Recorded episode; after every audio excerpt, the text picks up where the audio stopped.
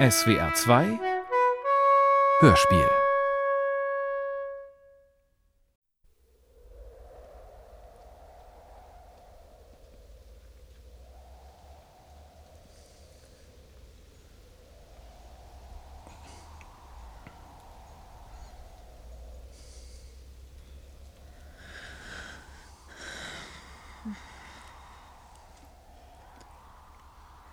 Nein!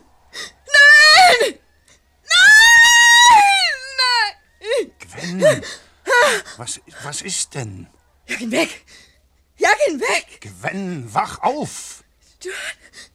John, er ist hier! Er ist, er ist hier im Zimmer. Hier ist niemand.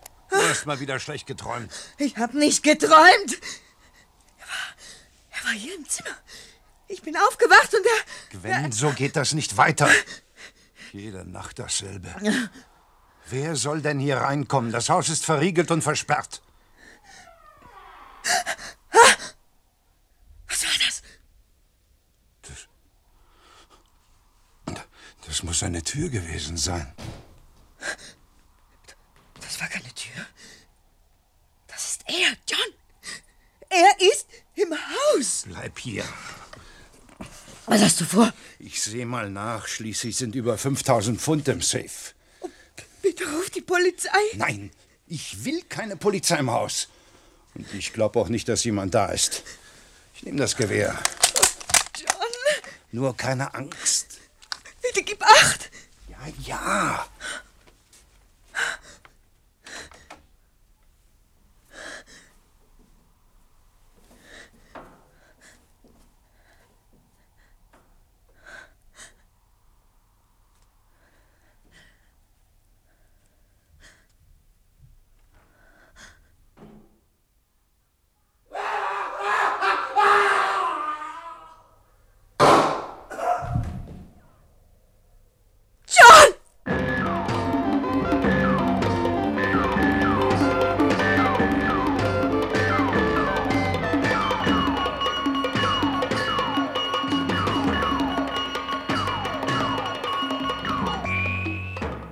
Aus Studio 13, dem Studio für Kriminalisten, hören Sie nun mit Eva Pflug, Rotraud Rieger, Michael Thomas und Siegfried Wischnewski in der Inszenierung von Dieter Eppler ein Kriminalstück von Rodney David Wingfield, eine mysteriöse Mordgeschichte aus England, eine Gespensterjagd.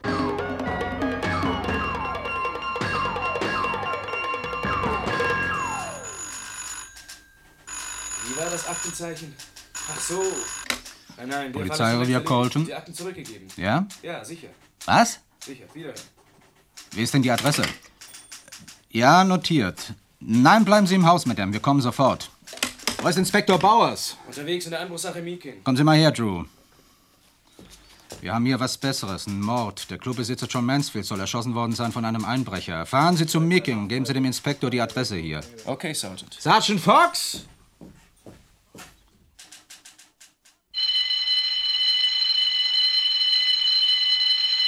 Verdammte Alarmanlage. Hoffentlich kommt bald der Besitzer, um das Ding abzustellen. Das ist ja entsetzlich. Sind Sie der Inspektor? Ja, Sir. Inspektor Bowers. Mr. Meekin? Ja. Der Safe. Ach du großer Gott. Das sieht ja schlimm aus. Ob Sie wohl zunächst diese Alarmanlage abstellen könnten, Sir? Ja, ja, natürlich, ja. Selbstverständlich. Danke. Macht dann ja ganz top. Ja, Mr. Meekin, die scheinen wenig übrig gelassen zu haben. Darf ich mal nachsehen? Bitte. Nach Fingerabdrücken haben wir schon gesucht. Nichts zu finden, natürlich. Was hatten Sie denn alles im Safe? Meinen gesamten Lagerbestand. Juwelen, Schmuck, Uhren. Gesamtwert? Ungefähr? Naja, 17, 18.000 Pfund. Mhm, ganz nett. Sie hätten sich einen anderen Safe anschaffen sollen. Den da knacke ich Ihnen mit einem Dosenöffner. Ich habe ja die Alarmanlage. Die aber nicht funktioniert hat, Sir. Beziehungsweise erst als meine Leute auf der Bildfläche erschienen sind. Und dann nicht mehr aufgehört hat. Wenn unser Streifenpolizist die offene Tür nicht bemerkt hätte, legen wir jetzt alle friedlich im Bett. Und hätten erst morgen früh von der Bescherung erfahren. Aber das ist eine erstklassige Anlage, die ein Könner außer Gefecht gesetzt hat. Was uns immerhin einen Anhaltspunkt gibt. Dann wissen Sie schon, wer es gewesen ist. Wenn meine Vermutung stimmt, war die Beute schon vor der Tat verkauft. Und alles, was wir bei unserem Mann noch finden können, ist ein unschuldiges Grinsen. 18.000 Pfund. Bei welcher Versicherung sind Sie? Äh, nur falls ich das Pech haben sollte, dort Aktionär zu sein. Bei der Phoenix. Ah. Ja, also lassen Sie uns bitte eine Aufstellung der entwendeten Wertsachen zukommen. Mehr können wir hier nicht tun im Augenblick. Was soll denn das? Hat jemand Verstärkung angefordert? Sir? Bedauere, der Laden ist geschlossen. Dringende Sache, Sir. Ein Mord. Sergeant Carter wollte Sie es auf jeden Fall wissen lassen.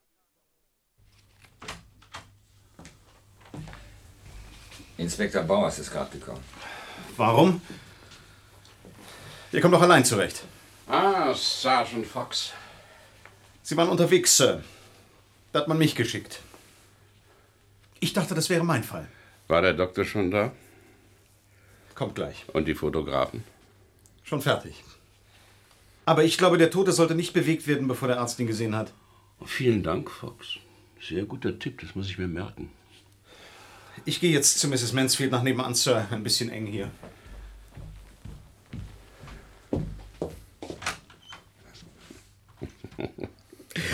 Fühlen Sie sich auch nach Hause geschickt, Constable? Er ist sehr ehrgeizig, Sir. Ich würde mir gern zeigen, wer hier der Chef ist. Aber wenn er so weitermacht, dürfte er bald meiner sein. Also, was haben wir hier, Clark? Der Tote ist der Hausherr, Sir. John Mansfield, Mhm. Besitzer von zwei Spielclubs in Fenley. Außerdem gehört ihm eine Kette von Wettbüros zusammen mit Simon Blundell. Blundell? Blundell? Ah, dieser Obergauner. Da befand er sich aber in guter Gesellschaft. Nach Aussage seiner Frau ist das Ehepaar von irgendwelchen Geräuschen im Haus geweckt worden. Mansfield ging nachsehen, bewaffnet mit dieser Flinte hier Ja? und muss auf irgendwas oder wen geschossen haben. Das Zimmer ist voller Schrotkugeln, aber fremde Blutspuren sind keine zu finden. Schwer zu sagen also, ob er getroffen hat. Jedenfalls hat seine Frau den Schuss gehört. Als sie runterkam, lag ihr Mann auf dem Boden, tot. Und der Eindringling? War schon verschwunden? Ja, Sir. Wir haben gleich mehrere Streifenwagen losgeschickt. In Pyjamajacke, Blut getränkt. Rehposten. Rehposten, Sir? Rehposten, Schrotkugeln, 4 bis 6 Millimeter. Also muss der Eindringling auch eine Flinte gehabt haben. Sie sagen, die Frau hat aber nur einen Schuss gehört.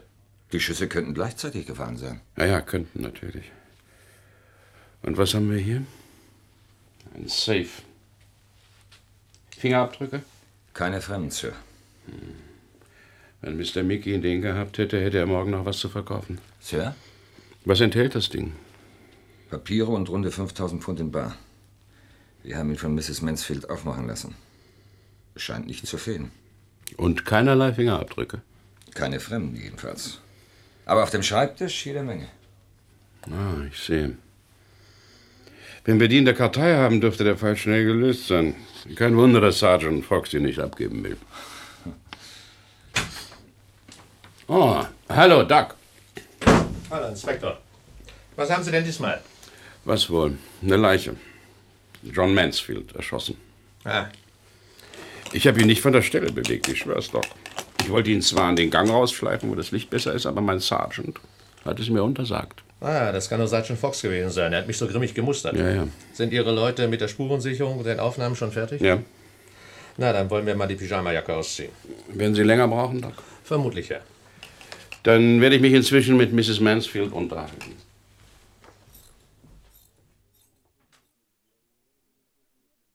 Viel mehr kann ich Ihnen nicht sagen, Inspektor. Ich, ich habe nur den Schuss gehört. Einen Schuss. Ja. Ich, ich bin sofort hinuntergelaufen. Er lag in seinem Arbeitszimmer. Blutüberströmt. Das Geräusch, das Sie gehört hatten, wie hörte sich das an? Als, als wäre eine Tür langsam aufgegangen und, und, und dann, als hätte der Eindringling irgendetwas fallen lassen oder umgestoßen. Hm. Aber als Sie ins Arbeitszimmer Ihres Mannes kamen, war von dem Eindringling nichts mehr zu sehen. Nein. Was haben Sie daraufhin gemacht?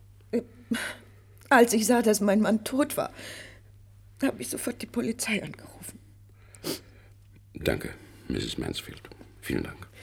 Ich glaube, das ist alles für den Augenblick. Ja, Kann ich Sie einen Moment sprechen, Sir? aber sicher, Sergeant Fox. Entschuldigen Sie, Madam. Bitte.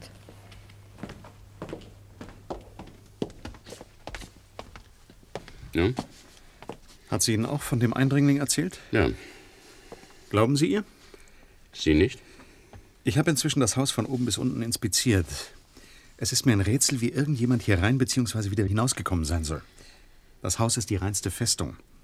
Gitter vor allen Fenstern und Luken, doppelte Sicherheitsschlösser und Riegel an allen Türen. Naja, wenn er 5000 Pfund im Haus aufbewahrt hat, kann man ihm keinen Vorwurf machen. Jedenfalls ohne Spuren zu hinterlassen, kann hier kein Einbrecher herein oder hinausgekommen sein. Und es gibt keine Spuren. Außerdem, als wir hier eintrafen, hatte Mrs. Mansfield ganz schön zu tun, bis sie die Haustür endlich offen hatte. Hm. Also zwei Möglichkeiten. Entweder gibt es einen Eindringling und dieser befindet sich noch im Haus. Ausgeschlossen, Sir. Wir haben alles durchsucht.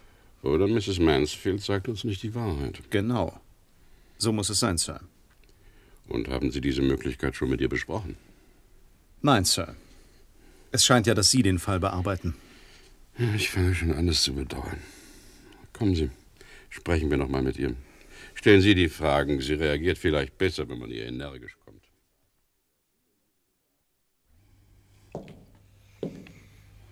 Fühlen Sie sich in der Lage, noch ein paar Fragen zu beantworten, Mrs. Mansfield? Ja, bitte. Wir stehen, offen gesagt, vor einem Rätsel. Das Haus ist so hervorragend gesichert, dass wir uns nicht erklären können, wie ein Eindringling, vorausgesetzt es gibt einen solchen, hereingekommen sein soll. Nun, Sie sagten, Sie hätten irgendwen gehört. ja, irgendwen oder irgendwas. Da komme ich nicht ganz mit. Es ist doch schwer zu verstehen. Was ist schwer zu verstehen, Mrs. Mansfield? Irgendetwas Schreckliches geht vor in diesem Haus. Wieso? Mein Name wird gerufen. Doch es ist niemand zu sehen. Man, man hört Kratzgeräusche, Geflüster, Schritte. Türen gehen auf und zu. Wollen Sie etwa behaupten, dass es hier spukt? Ich behaupte gar nichts. Ich sage nur, was hier vorgeht. Vielleicht wissen Sie eine Erklärung. Ich bin am Ende. Wenn ich allein hier bleiben muss, werde ich wahnsinnig. Dann hatte ich auch noch diese Albträume in letzter Zeit. Albträume. Nacht für Nacht die gleichen. Ein Mann ist im Schlafzimmer. Ich, ich kann ihn nicht erkennen. Er jagt mir Angst ein und. Und dann kommt er aus dem Schatten und ich sehe. Er hat nur noch ein halbes Gesicht. Bitte? Die eine Hälfte ist. ist eine blutige Masse. Ich wache auf, schreiend und in Schweiß gebadet. Wir haben alle manchmal schlechte Träume, Mrs. Mansfield. Ja, aber Sie wissen noch nicht alles. Letzte Woche habe ich ihn in wachem Zustand gesehen. Ich wollte etwas im Arbeitszimmer meines Mannes holen. Ich ging hinein. Es war ein warmer Abend. Doch plötzlich wurde es kalt. Eiskalt. Und dann sah ich ihn. Er saß am Schreibtisch. Ich muss geschrien haben und, und, und dann bin ich ohnmächtig geworden. Als, als mein Mann hereinstürzte, war niemand mehr da. Hat Ihr Mann ähnliche Beobachtungen gemacht? Das weiß ich nicht. Er, er hat gesagt nein, aber er hätte es wohl nie zugegeben. Und in den letzten Nächten hatte er immer das geladene Gewehr neben Ja, sich. Mrs. Mansfield, das ist alles sehr interessant. Doch ich glaube nicht, dass wir auf Gespensterjagd gehen sollten. Ein Geist kann zwar jemand zu Tod erschrecken, aber nicht schießen. Die Tatsachen, mit denen wir es zu tun haben, sind folgende. Ihr Mann wird erschossen aufgefunden, das Haus fest verschlossen und außer Ihrem toten Mann nur noch eine Person darin. Sie. Aber Sie glauben. Sie glauben, ich habe meinen Mann umgebracht? Ich wüsste nicht, Mrs. Mansfield, wie sich diese Schlussfolgerung vermeiden ließe. Ja? Entschuldigen Sie, Inspektor. Der Doktor ist fertig. Er möchte Sie gerne sprechen. Gut, Clark. Sie haben nichts dagegen, wenn ich mitkomme. Aber nein, aber nein. Wir sind gleich wieder da, Mrs. Mansfield. Vielleicht denken Sie inzwischen mal nach über das, was ich gesagt habe. Ich habe die Wunden auf seiner Brust gereinigt und die meisten Schrotkugeln herausgeholt. Hier. Danke. Die Ballistiker werden vermutlich feststellen, dass sie aus seinem eigenen Gewehr stammen. Was soll das heißen? Er hat zwar stark geblutet, aber die Wunden sind alle oberflächlich. Die haben ihn nicht umgebracht. Nach meiner Vermutung hat er im Fallen abgedrückt. Die Kugeln sind von dem Metallschrank dort zurückgeprallt und haben ihn verletzt. Was ist aber dann die Todesursache, um Himmels Willen? Herzschlag. Herzschlag? Ein natürlicher Tod also? Ich werde zwar noch eine Obduktion vornehmen, im Augenblick jedoch kann ich nichts anderes feststellen. Ich möchte sagen, er ist mit großer Wahrscheinlichkeit an einer Herzattacke ums Leben gekommen. Ausgelöst durch einen Schock. Durch einen Schock? Drehen Sie mal den Kopf nach oben. Sehen Sie sich den Gesichtsausdruck an.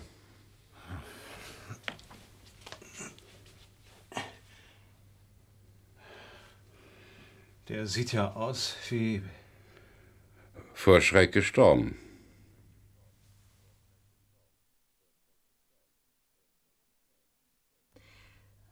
Sie haben also Ihre Ansicht geändert. Ich bedauere, dass ich einen voreiligen Schluss gezogen hatte, Mrs. Mansfield.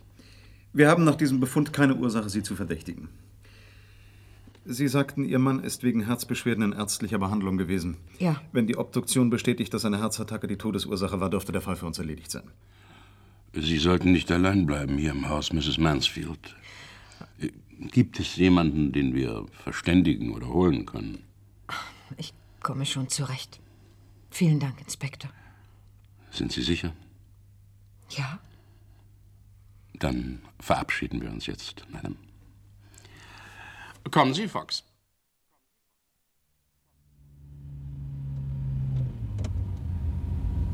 Sie sind ja so schweigsam, Sir.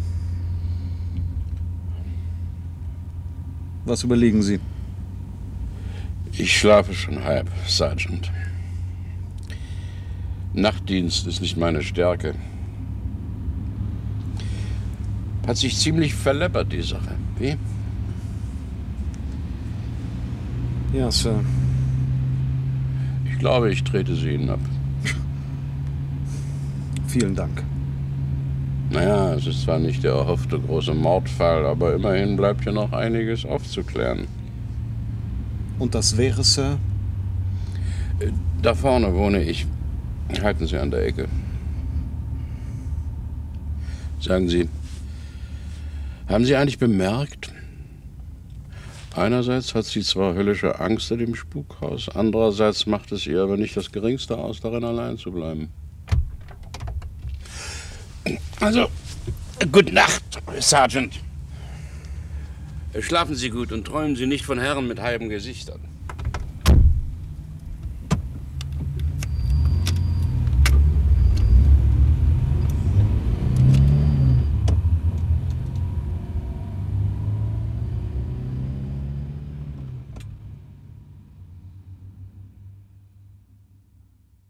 Ja, ja, in Ordnung. Wir kümmern uns darum. Morgen, Sergeant. Oh, morgen, Sir. Kein Grund, so anzüglich zur Uhr hinüberzusehen. Ich weiß, ich bin zu spät dran, aber ich bin erst um fünf ins Bett gekommen.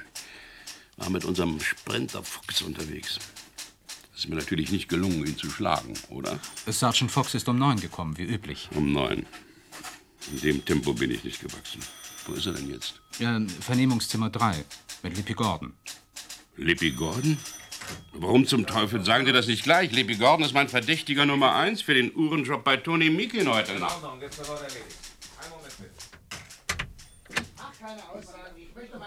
Hören Sie, Gordon, wir haben Sie auf frischer Tat ertappt. Dieses Mal kann Ihnen auch kein Anwalt helfen. Oh. Guten Morgen, Sir. Morgen, Fox. Na, was gibt's? Lippy Gordon hat heute früh auf der Straße preisgünstige Uhren an Interessenten zu verkaufen versucht. In seiner Manteltasche befanden sich 23 Stück. Sechs weitere Digital-Armbanduhren hat er sich um den Arm geschlungen. Sechs? Um jeden drei. Dürften von dem Mieken-Einbruch stammen. Das ist doch nun mein Fall, oder? Ja, Sir. Sie waren nur noch nicht da. Ist schon gut, schon gut. Schicken Sie jemanden in seine Wohnung und lassen Sie alles durchsuchen. Schon veranlasst, Sir. Vor einer halben Stunde. Ich habe angefangen, ihn zu verhören. Ich vermute, jetzt wollen Sie weitermachen. Wenn Sie nichts dagegen haben. Hallo, Lippi. Tag, Inspektor. Behandlung zufriedenstellend. Ich möchte meinen Anwalt sprechen. Aber warum denn, Lippi? Der würde doch nur aus einer Mücke einen Elefanten machen. Wir haben 29 Uhren bei dir gefunden, du bringst uns die 29 Quittungen und fertig. Was meinst du? Ich möchte meinen Anwalt sprechen. 29 Uhren, Lippi, die mir alle zeigen, dass ich heute zu spät zum Dienst gekommen bin. Und warum? Weil ich die halbe Nacht den armen Mr. Meekin trösten musste. Irgendjemand hat nämlich sein Alarmsystem außer Funktion gesetzt und seinen Safe geknackt. Saubere Arbeit. Ich habe mir sofort gesagt, hier war ein Könner am Werk. Einer vom Kaliber Lippy Gordon. Schon schwillt die Brust, haben Sie es gesehen, Sergeant? Ja, Sir. Weiter habe ich mir gesagt, wenn es aber tatsächlich Lippi war, können wir einpacken. Dann ist das Zeug nämlich links beim Hehler. Aber weit gefehlt. Da stehst du auf der Straße und verhökerst das Zeug wie irgendein kleiner Strolch. Was ist denn schiefgegangen, Lippi? Irgendwas ist doch schiefgegangen. Ich möchte meinen Anwalt sprechen. Soll ich mal wieder, Sir? Äh, nein, lassen Sie mich noch ein bisschen. Bitte. Wie funktionieren die Dinger eigentlich? Man drückt auf den Knopf da und die Zahl leuchtet auf. Ah ja. Was? Schon so spät? Was hat er denn dafür verlangt? Zehn Pfund. Zehn Pfund? Oh, Lippi, bitte, beweis mir deine Unschuld und ich nehme mir eine ab. Das ist ein Vorstrafenregister. Hm? Diesmal wird der Richter aber keinen Spaß mehr verstehen. Wär's nicht besser, Lippi, du würdest ein bisschen mitspielen? Ich glaube, das würde sich auszahlen. Ich möchte meinen Anwalt sprechen. Ja, Oh, Entschuldigung, Sir. Ich wollte zu Sergeant Fox. Na, was gefunden, Drew? Dieser Beutel da war in seinem Keller versteckt. Nun, zeigen Sie mal. Na, die Versicherung kann sich gratulieren. Was meinst du, Lippi? Nichts? Auch recht. Machen Sie die Strafanzeige fertig, Sergeant, und lassen Sie ihn mit seinem Anwalt telefonieren. Ich bin in meinem Büro. Äh, Inspektor, Ja, Lippi? können wir ein Geschäft machen? Was für ein Geschäft? Kann ich allein mit Ihnen reden? Würden Sie uns bitte allein lassen, meine Herren? Wie Sie meinen, Sir. Bitte.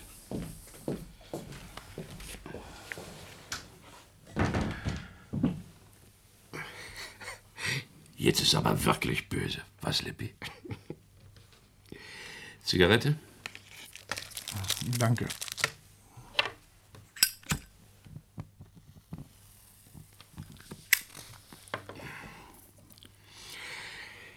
Ja. Diesmal hast du dir wohl selbst ein Bein gestellt. Ich bin verschaukelt worden. Oh. Also, äh, angenommen, nur mal angenommen, Hm? ich bekenne mich schuldig. Wie viel werden Sie mir dann aufbrummen? Was glauben Sie? Nicht, dass ich was zugebe, natürlich. Natürlich, natürlich. Also bei deinem Vorstrafenregister, Lippi, mindestens fünf Jahre.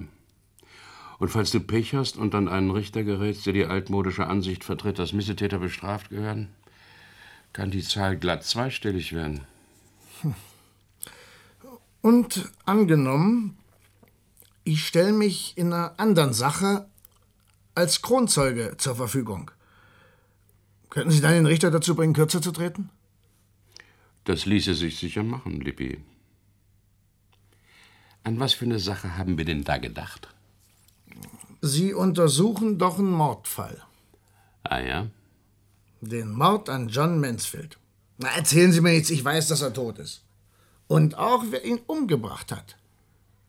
Ich war Augenzeuge. Du warst Augenzeuge. Also wird was aus dem Handel. Wenn nicht, halte ich nämlich den Mund. Ich werde tun, was ich kann. Aber nun raus mit der Sprache. Der Einbruch heute Nacht, ja, ich war's. Aber dass Sie das Zeug bei mir gefunden haben, ist nur eine Panne. War alles seit Wochen arrangiert. Ich sollte sofort übergeben. Hab ich mir doch gedacht. Und an wen müssten Sie sich ausrechnen können? Auch wenn er viel zu gewitzt war, sich je von Ihnen erwischen zu lassen. Na? Simon Blundell. Haben Sie gesagt, nicht ich. Der Preis war bereits ausgemacht. Das Geld sollte bereitstehen. Wir sprechen von der Beute, die du gemacht hast bei Mikin. Klar. Ja. Und wenn Blandell mich nicht hätte sitzen lassen, wäre ich jetzt nicht hier. Ich habe die Sache vereinbarungsgemäß erledigt und bin anschließend zu ihm gefahren mit der Ware. Aber wer war nicht da? Er. Ich klopfe, ich klingel umsonst. Wann war das etwa? So gegen drei Uhr früh. Mhm. Ich habe mich noch eine Zeit lang in der Nähe aufgehalten, da ich das Zeug nach Hause schleppen wollte. Na, und das Geld dringend brauchte. Ich habe mir verzweifelt überlegt, wo ich Simon wohl finden könnte. Und dann ist mir plötzlich die Erleuchtung gekommen. Bei Gwen Mansfield. Der Frau von John Mansfield? Genau. Wenn nämlich Mr. Mansfield geschäftlich verreist war, tat Mr. Blendell ihm den Gefallen, seiner Frau im Bett Gesellschaft zu leisten. Simon Blundell und Gwen Mansfield? Wussten Sie das nicht? Nein, das wusste ich nicht. Und weiter? Also bin ich zu den Mansfields gefahren. Hinter einem der Parterrefenster brannte noch Licht. Die Vorhänge waren zwar vorgezogen, aber ein Spalt war offen. Ich guck rein und was sehe ich? Einen Menschen am Schreibtisch sitzen.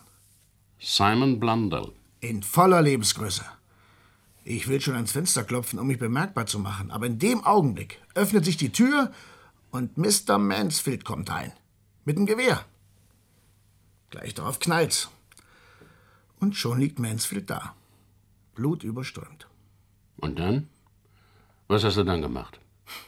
Mit heißer Ware im Wert von 15.000 in meinem Wagen. Ich bin auf und davon wie der Blitz. Und von zu Hause aus habe ich bei Blundell angerufen. Aber nur sein Automat hat geantwortet. Ich habe ihm hinterlassen, dass ich dringend sprechen muss. An Schlafen war nicht mehr zu denken. Da hockt man auf einem Vermögen und hat buchstäblich keinen Penny mehr in der Tasche. Ich musste das Risiko eingehen und ein paar Uhren unter der Hand verscheuern. Naja, von da an kennen Sie ja die Geschichte. Also, Simon Blundell war heute Nacht in Mansfields Haus. Okay, Libby. Ich werde sehen, was ich für dich tun kann. Drew? Sir? Mr. Gordon hat sich freundlicherweise bereit erklärt, seinen Einbruch in diesem Juwelengeschäft zu gestehen. Bitte seien Sie so gut. Er will außerdem zu Protokoll geben, was er heute Nacht im Arbeitszimmer von John Mansfield beobachtet hat. Was höre ich da? Kommen Sie, Fox, ich erzähl's Ihnen im Wagen. Wir müssen uns noch mit der trauernden Witwe unterhalten. Bitte. Setzen Sie sich, meine Herren. Danke. Wir sind nur noch mal vorbeigekommen, weil Ihnen Sergeant Fox von dem Ergebnis der Obduktion berichten wollte, Mrs. Mansfield. Ja, es hat sich bestätigt, Mrs. Mansfield, dass jemand an Herzversagen gestorben ist. Dann kann ich also die Beerdigung in die Wege leiten. Hm. Da sind nur noch ein paar Kleinigkeiten, die geklärt werden müssen. Sie werden uns dabei aber sicher helfen können. Zum Beispiel? Kennen Sie einen gewissen Simon Blundell? Was hat er mit der Sache zu tun? Ach, nichts. Wahrscheinlich. Der Name ist nur gefallen. Ich. Ich kannte ihn. Sie kannten ihn? Ich war befreundet mit ihm, aber das ist aus und vorbei. Schon seit über einem Monat. Drum, Sie waren mehr als befreundet mit ihm, nicht wahr? Sie hatten ein Verhältnis. Ich sage doch, es ist alles vorbei. Aber Sie hatten ein Verhältnis? Ja. Und Ihr Mann war dahinter gekommen? Mein Mann ist tot. Was soll das alles noch? Lassen wir den Punkt für den Augenblick, Sergeant. Wenn das Mrs. Mansfield so mitnimmt. Nein. Wenn Sie es unbedingt wissen müssen, ja, wir hatten ein Verhältnis und ja, mein Mann ist dahinter gekommen. Und das war das Ende. Ich habe mit Simon Schluss gemacht und seither nichts mehr von ihm gehört oder gesehen.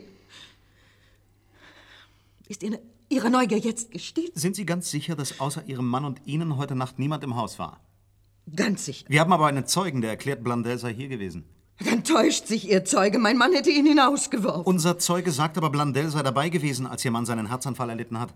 Ach, Unsinn. Wer hat ihn aus dem Haus gelassen und hinter ihm wieder zugesperrt? Ihr Mann war ja tot. Da Blandel nicht hier war, hat ihn auch keiner aus dem Haus gelassen und hinter ihm wieder zugesperrt. Außer mir und meinem Mann war niemand im Haus.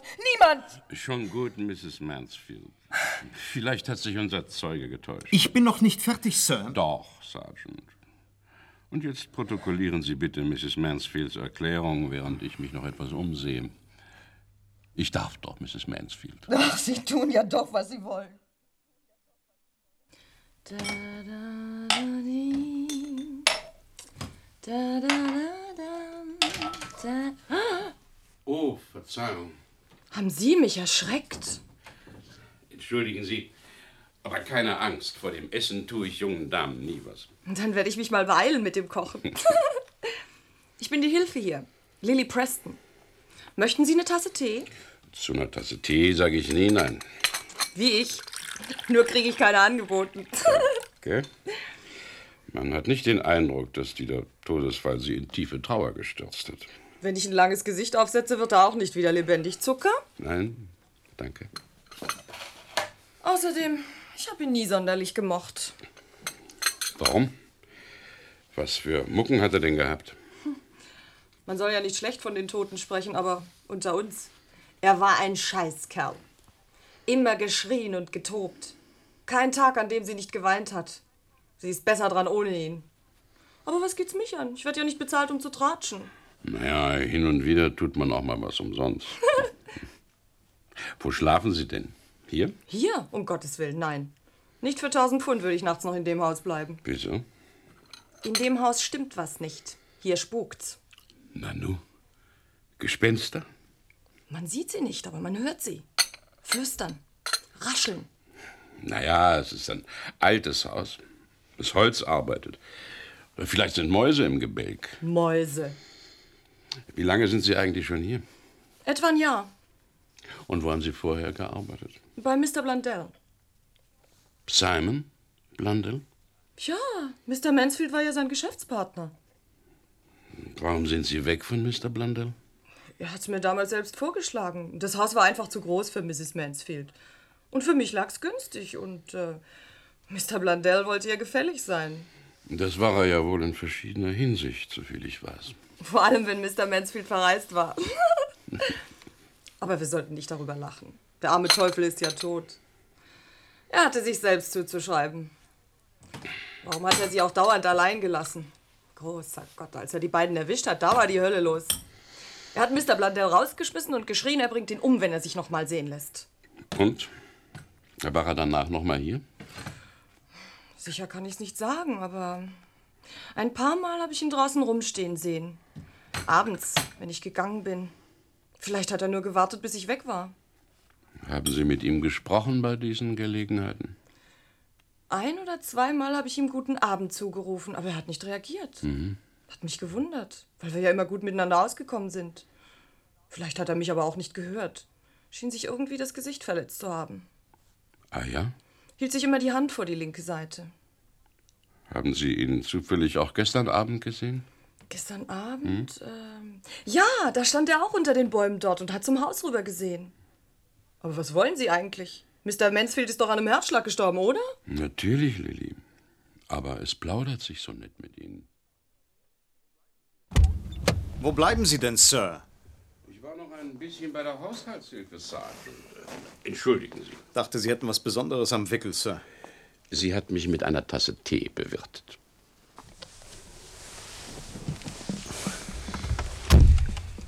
Ich habe hier die Aussage von Mrs. Mansfield. Wollen Sie sehen? Ich? Um Gottes Willen, nein, Fox. Das ist doch Ihr Fall. Tatsächlich, Sir.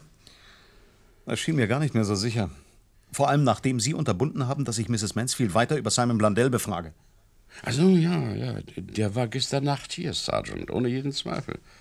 Das Mädchen hat ihn draußen rumlungern sehen. Warum fahren wir dann nicht gleich zu ihm, Sir? Ich kann nur sagen, Sergeant, wenn das mein Fall wäre, wäre ich schon unterwegs.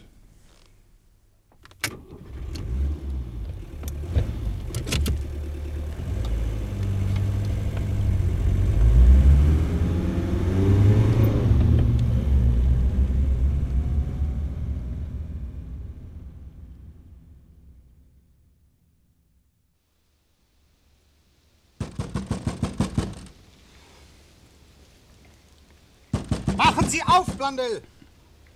Wir wissen, Sie sind zu Hause. Rührt sich nicht, oder? Aber er muss da sein. Hinten war doch Licht, als wir ankamen. Ich gehe mal nach hinten.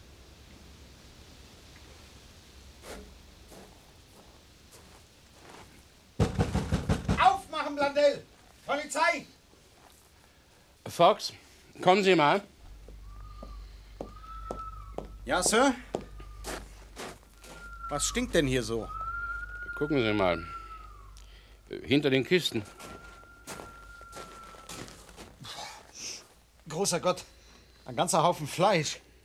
Steaks, Koteletts, Hühner. Das muss ja mindestens ein Zentner sein, was hier verfault. Warum wirft ein Mensch so viel Fleisch weg? Keine Ahnung, aber ich schätze, das liegt hier schon seit vielen Tagen. Moment.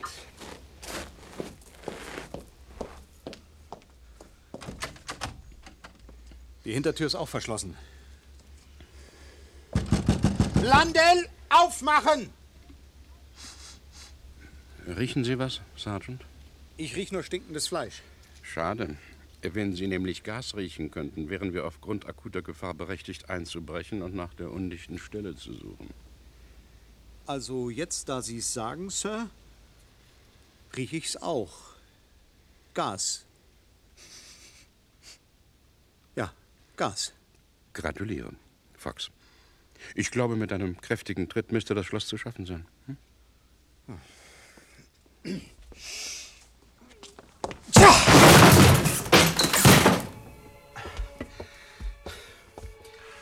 Er muss da sein. Sie brauchen nicht zu flüstern, Fox. Wenn er das Eintreten der Tür nicht gehört hat, ist er stocktaub.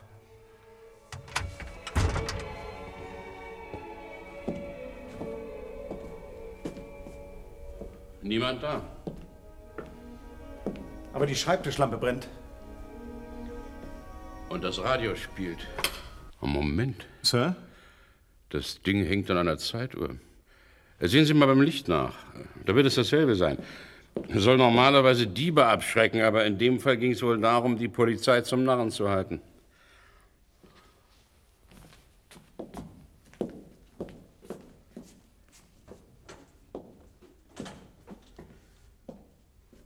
Hier geht's ins Schlafzimmer.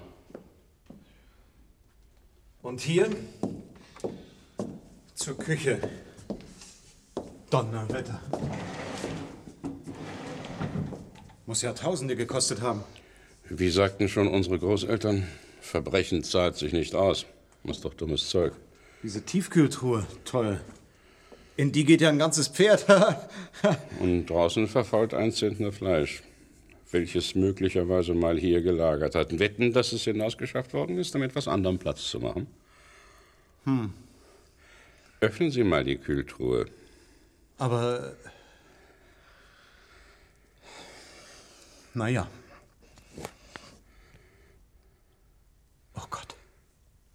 Na, da ist er ja, unser Freund Blondel. Aber sein Gesicht, Sir. Sein halbes Gesicht ist ja weg. So. Ich glaube, mir wird schlecht. Aber bitte nicht hier. Gehen Sie in den Garten. Und dann geben Sie zur Zentrale durch. Wir brauchen den Doktor und die Spurensicherung. Und zwar schnell.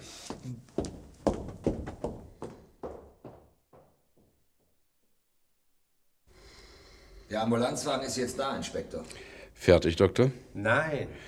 Die Leute müssen noch etwas warten. Ja, Sir. Ist noch nicht so weit. Na, Fox, fühlen Sie sich wieder besser? Ja, danke, Sir. Tut mir leid. Aber warum denn? Gereicht Ihnen zur Ehre, dass Sie noch nicht völlig abgebrüht sind. Steht die Todesursache schon fest? Der Doktor meint, ein Schuss aus nächster Nähe hat ihm das halbe Gesicht weggerissen. Ein Schuss aus John Mansfields Flinte? Die Schrotkugeln sind die gleichen. Ob aus derselben Flinte, müssen die Ballistiker erst noch feststellen. So, die Leiche kann jetzt weggebracht werden, Inspektor, ich bin fertig. Clark, sagen Sie den Ambulanzleuten Bescheid. Sir. Also ein Schuss aus einem Schrotgewehr aus nächster Nähe, Doktor. So ist es. Und die ungefähre Todeszeit? Wie soll ich das feststellen? Er ist ja noch nicht mal aufgetaut. Da müssen erst noch verschiedene Untersuchungen gemacht werden. Wann wurde er zuletzt lebend gesehen? Letzte Nacht gegen 3 Uhr früh. Ausgeschlossen. Wir haben einen Augenzeugen, Doktor. Dann lügt Ihr Augenzeuge. Die genaue Zeit kann ich, wie gesagt, noch nicht liefern. Aber mit Sicherheit liegt er schon mindestens eine Woche in der Kühltruhe. Vielleicht auch schon viel länger. Aber warum soll ich lügen, Inspektor? Ich habe ihn gesehen mit eigenen Augen. Bei Mansfield am Schreibtisch sitzen. Sie können ihn nicht gesehen haben. Aber mit Ihnen rede ich nicht. Wenn dann nur mit dem Inspektor. Wir kommen da in eine kleine Verlegenheit, Lippi. Bist du sicher, dass das letzte Nacht war? Ja, Sie letzte Nacht. haben gedacht, wenn Sie uns diese Geschichte hier auftischen, kommen Sie mit Ihrem Einbruch besser weg und können Blandell gleich mitbelasten. Sie haben gelogen. Sie haben ihn nicht gesehen. Schön, dann habe ich halt gelogen. Vergessen wir die Sache. Aber ich habe doch Augen im Kopf. Wenn Sie mir nicht glauben wollen, Ihre Sache. Lasst ihn ruhig laufen. Hier soll es gleich sein. Was hat Blandell angehabt? Ich rede nicht mit Ihnen. Was hat Blandell angehabt? Ich habe ihn ja nur eine Sekunde durch den Schlitz im Vorhang gesehen. Wie können Sie dann so sicher sein, dass er es war? Weil er es war. Ich kenne ihn doch. Grauer Anzug, rote Krawatte. Lippi. Simon Blundell ist tot. Tot? Seit wann? Seit ein, zwei Wochen. Hören Sie, kommen Sie mir nicht auf die Tour. Ich habe die Leiche selbst gesehen, Lippi. Ehrlich? Ja. Aber das ist unmöglich. Dann kann ich nur sagen, es war sein Geist. Danke, Lippi. Na, kommen Sie, kommen Sie. Aber er war's, Inspektor, er war's. Ich, ich schwör's, ich schwör's bei der Bibel. Bei allem, was mir heilig ist, ich schwör's. Na, Sir, was sagen Sie? Ihr Fall, Sergeant. Was sagen Sie? Er lügt. Wieso? Weil es keine andere vernünftige Erklärung gibt. Blandell ist seit ein, zwei Wochen tot. Wobei Grund zu der Annahme besteht, dass er von Mansfield wegen der Affäre mit seiner Frau erschossen und anschließend in die Tiefkühltruhe gesteckt worden ist. Lippi muss lügen. Wenn Lippi lügt, lügt auch Mrs. Mansfields Dienstmädchen. Das erklärt, es habe Blundell noch gestern Abend vor dem Haus rumlungern sehen. Und der Mann mit dem halben Gesicht, der Mrs. Mansfield im Traum und im Arbeitszimmer ihres Mannes erschienen ist? Wer war das? Büroinspektor Bauers. Wer? Ja, Augenblick. Spurensicherung, Sir. Danke. Bauers? Ja, richtig. Wie? Sind Sie sicher? Hören Sie, tun Sie mir einen Gefallen, checken Sie das nochmal. Ja. Und schicken Sie mir bald den Bericht.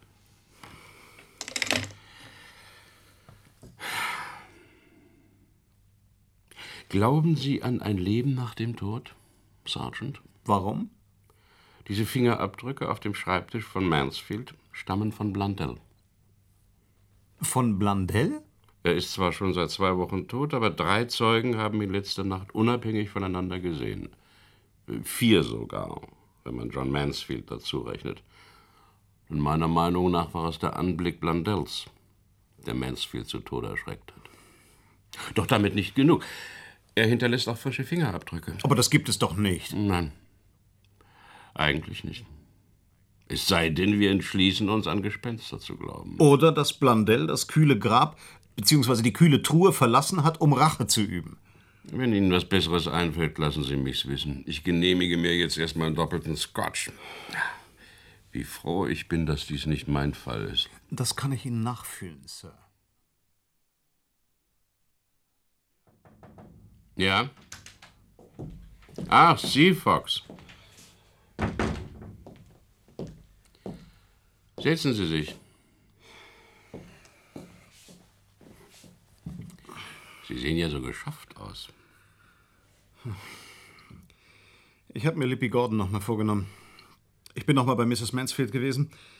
Ich habe mich auch mit Mrs. Preston, ihrer Haushaltshilfe, unterhalten. Ich habe die Spurensicherung gebeten, die Fingerabdrücke noch mal zu checken.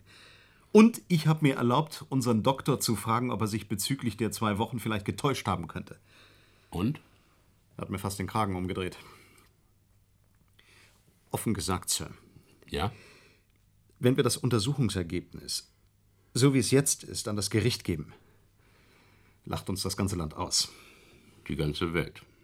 Aber wenn wir den ganzen Spuk beiseite ließen, diese unerklärlichen Geräusche, die Toten, die nach ihrem Tod herumspazieren, hätten wir immer noch zwei handfeste Tatsachen. Erstens, Mansfield ist an einer Herzattacke gestorben, also eines natürlichen Todes. Zweitens, Blundell ist erschossen worden, und zwar vor etwa ein bis zwei Wochen. Und wahrscheinlich von John Mansfield. Richtig? Richtig. Könnten wir uns also nicht ausschließlich an diese zwei Tatsachen halten und den Rest unter den Tisch fallen lassen? Sie meinen Beweismaterial vorenthalten? Nichts Gravierendes, Sir. Was Mrs. Mansfields Hilfe sagt zum Beispiel, haben wir sowieso nicht zu Protokoll genommen. Das könnten wir also vergessen. Und der Bericht von Blondells Fingerabdrücken kommt leider abhanden. Und von Lippy Gordon werden wir nur eine gekürzte Fassung seiner Aussage brauchen. Den Rest könnte der Coroner haben. Der würde genügen zu der Feststellung, dass Mansfield Blondell erschossen hat und ein, zwei Wochen später an einem Herzschlag gestorben ist. Ich habe noch nie Beweismaterial vergessen, verloren oder gekürzt. Und ich habe auch nicht vor, das in Zukunft zu tun. Zeigen Sie mir mal die Aussage von Lippy Gordon. Die habe ich noch gar nicht gelesen. Hier, Sir. Das ist die Passage, die ich vorschlagen würde, auszulassen. Und wo ist Mrs. Mansfields Aussage? Äh, hier.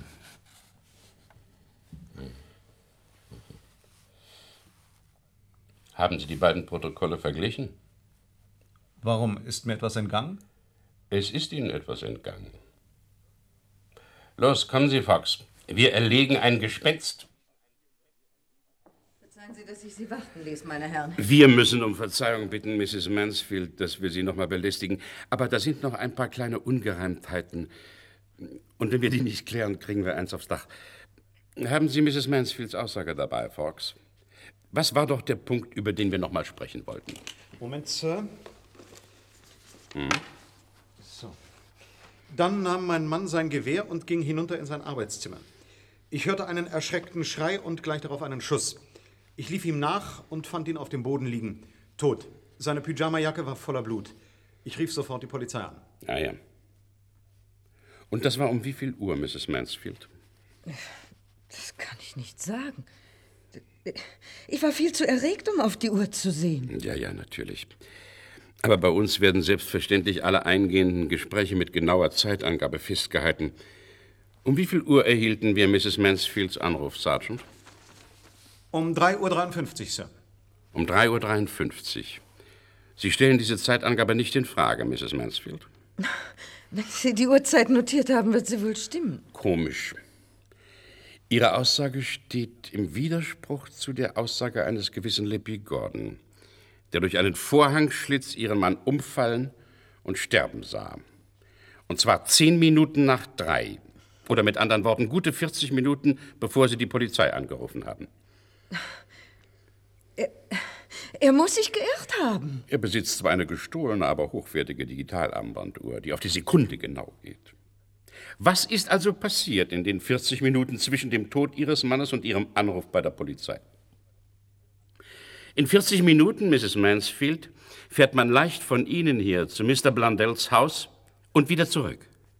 Ich, ich weiß nicht, wovon Sie sprechen. Dann darf ich versuchen, es Ihnen zu erklären.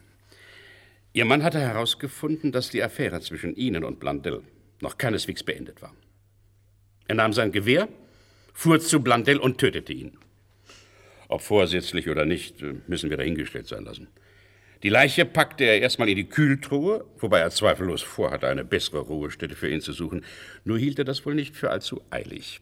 Er wusste ja nicht, dass Sie, Mrs. Mansfield, einen Schlüssel zu Blundells Bungalow besaßen und dort aufkreuzen würden, um herauszufinden, warum Ihr Liebhaber plötzlich nichts mehr von sich hören und sehen ließ. Ich kann nur noch einmal sagen, ich weiß nicht, wovon Sie sprechen. Als Sie dann entdeckten, was geschehen war, schworen Sie Rache zu nehmen an Ihrem Mann. Sie wussten, dass er ein schwaches Herz hatte und dass ein Schock ihn jederzeit töten konnte. Und diesen Schock inszenierten Sie. Eiskalt. Sie erzählten ihm Geschichten von Gespenstern und unerklärlichen Geräuschen und Albträumen von einem Mann mit einem halben Gesicht. Sehr sinnig, muss ich gestehen. Und gestern Nacht hielten Sie dann Ihre Stunde für gekommen. Sie warteten, bis Ihr Mann eingeschlafen war, holten so dann den toten Blandell aus einer kühlen Truhe, schafften ihn hierher und setzten ihn hinter den Schreibtisch Ihres Mannes. Danach schlüpften Sie ins Bett zurück, weckten anschließend Ihren Mann und schickten ihn los, um den geheimnisvollen Geräuschen im Haus auf den Grund zu gehen. Und Ihre Rechnung ging auf. Ihr Mann sah sich plötzlich im verstümmelten Gesicht des Mannes gegenüber, den er vor 14 Tagen getötet hatte. Und das war zu viel für ihn. Sogar Sergeant Fox ging bei dem Anblick fast zu Boden. Hören Sie doch auf mit Ihren Schauergeschichten. Sie schafften die Leiche, die ihren Zweck erfüllt hatte, wieder in ihren Platz, kehrten nach Hause zurück und holten die Polizei. Und die stellte dann fest, dass ihr Mann eines natürlichen Todes gestorben war. Was freilich nur bedingt richtig ist. Das ist ungeheuerlich. Allein konnten sie das alles natürlich nicht tun. Sie brauchten dazu eine Hilfe. Herein! Ich bringe nur den Tee. Ah, Sie kommen wie gerufen, Oh. Lilly. Wir sprechen gerade von Ihnen. Ach, wirklich? Ja. Der Inspektor behauptet, dass Sie und ich uns zusammengetan hätten, um Mr. Mansfield einen tödlichen Schreck einzujagen. So ist es doch, Inspektor. Wäre eine gute Idee gewesen. Sie haben sich da eine wilde Geschichte ausgedacht, Inspektor. Sie haben nicht den geringsten Beweis. Doch, die fehlenden 40 Minuten. Ach, als ich meinen Mann blutüberströmt auf dem Boden liegen sah, bin ich ohnmächtig geworden. Ich habe das nur nicht erwähnt, weil ich dachte, es habe sich nur um einen Augenblick gehandelt. Aber jetzt scheint sich herauszustellen, dass ich einige Zeit ohne Bewusstsein war. Nicht übel, Mrs. Mansfield. Aber wie wollen Sie die Fingerabdrücke erklären? Gespenster hinterlassen keine Fingerabdrücke, Tote dagegen sehr wohl. Und nachdem Sie mit Hilfe von Lily Simon Blundell an den Schreibtisch gesetzt hatten, hinterließ er einen geradezu prachtvollen Fingersatz. Oh, ich muss mich entschuldigen, Mrs. Mansfield. Ich habe die Schreibtischplatte schon eine Ewigkeit nicht mehr poliert. Ich äh, glaube, nicht mehr seit Mr. Blundell zum letzten Mal hier gewesen ist. Die müssen noch von damals stammen. Sehr brav, Lily. Aber ich darf Ihnen sagen, unsere Laborleute sind gewissenhaft. Sie haben sich Mr. Blundells Finger genau angesehen und reichlich Spuren von Möbelpolitur festgestellt. Und zwar von frischer Möbelpolitur. Tja, der Plan war fein gesponnen. Aber im Grund hätten Sie sich die Mühe gar nicht machen müssen, Mrs. Mansfield. Nach dem Obduktionsbefund hätte das Herz Ihres Mannes sowieso nur noch ein paar Wochen geschlagen. Das wusste ich. Sie wussten es? Sie wussten es und haben trotzdem. Ein normaler Tod wäre zu gut für ihn gewesen. Er sollte ein Ende mit Schrecken nehmen. Ihre Motive waren also Hass und Rache, Mrs. Mansfield. Aber Sie, Lily, was hat Sie bewogen, bei dieser Geschichte mitzuspielen? 5000 Pfund. In Bar. Aber die sind in einem Versteck, das Sie nie finden werden. Na, dann hoffen wir mal, dass es der Regierung gelingt, die Inflationsrate zu senken, sonst wird sich nämlich das Ausgaben kaum noch lohnen, wenn Sie wieder an die frische Luft kommen. Sergeant Fox, nehmen Sie die beiden Damen in Ihre Obhut. Es ist ja Ihr Fall.